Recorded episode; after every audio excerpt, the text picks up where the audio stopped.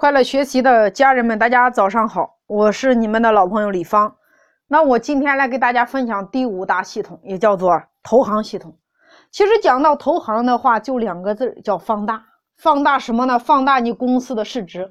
我以京东为例，京东一千万，今天是五千亿。各位，那京东过去是卖家电来赚差价的。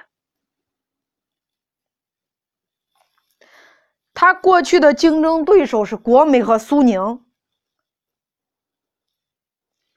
经过投行放大了之后呢，他是怎么做呢？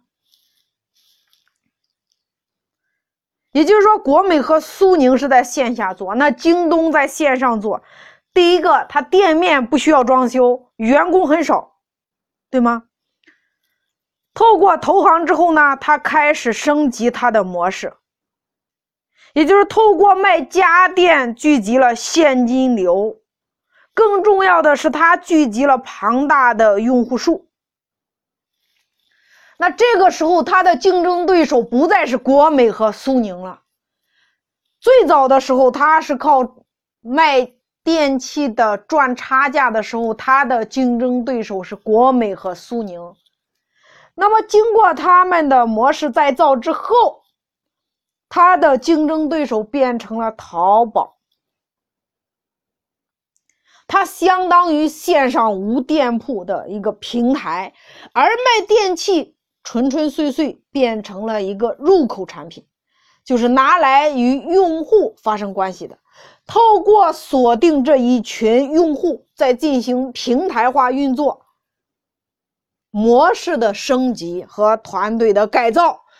找到更多更优秀的人才来进行资源整合，这是第五大系统。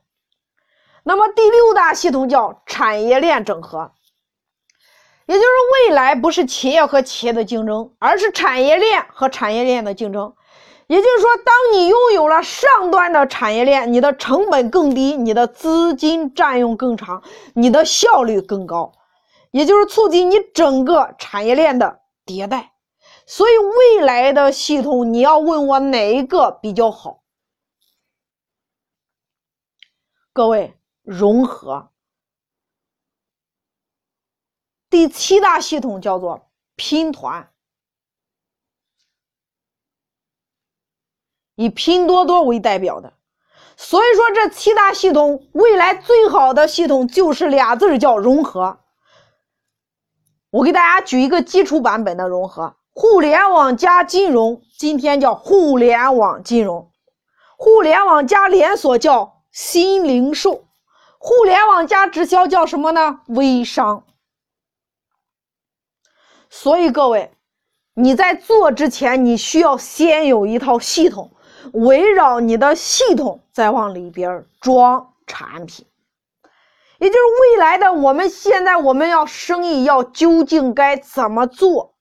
我们先有一套系统，无论今天你是化妆品也好，鞋子也好，包包也好，服装也好，保健品也好，当你做生意的思维和方式你发生了改变，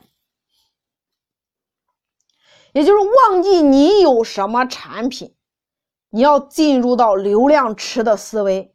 我用什么系统来打造我的流量池，然后再往里边装产品？各位，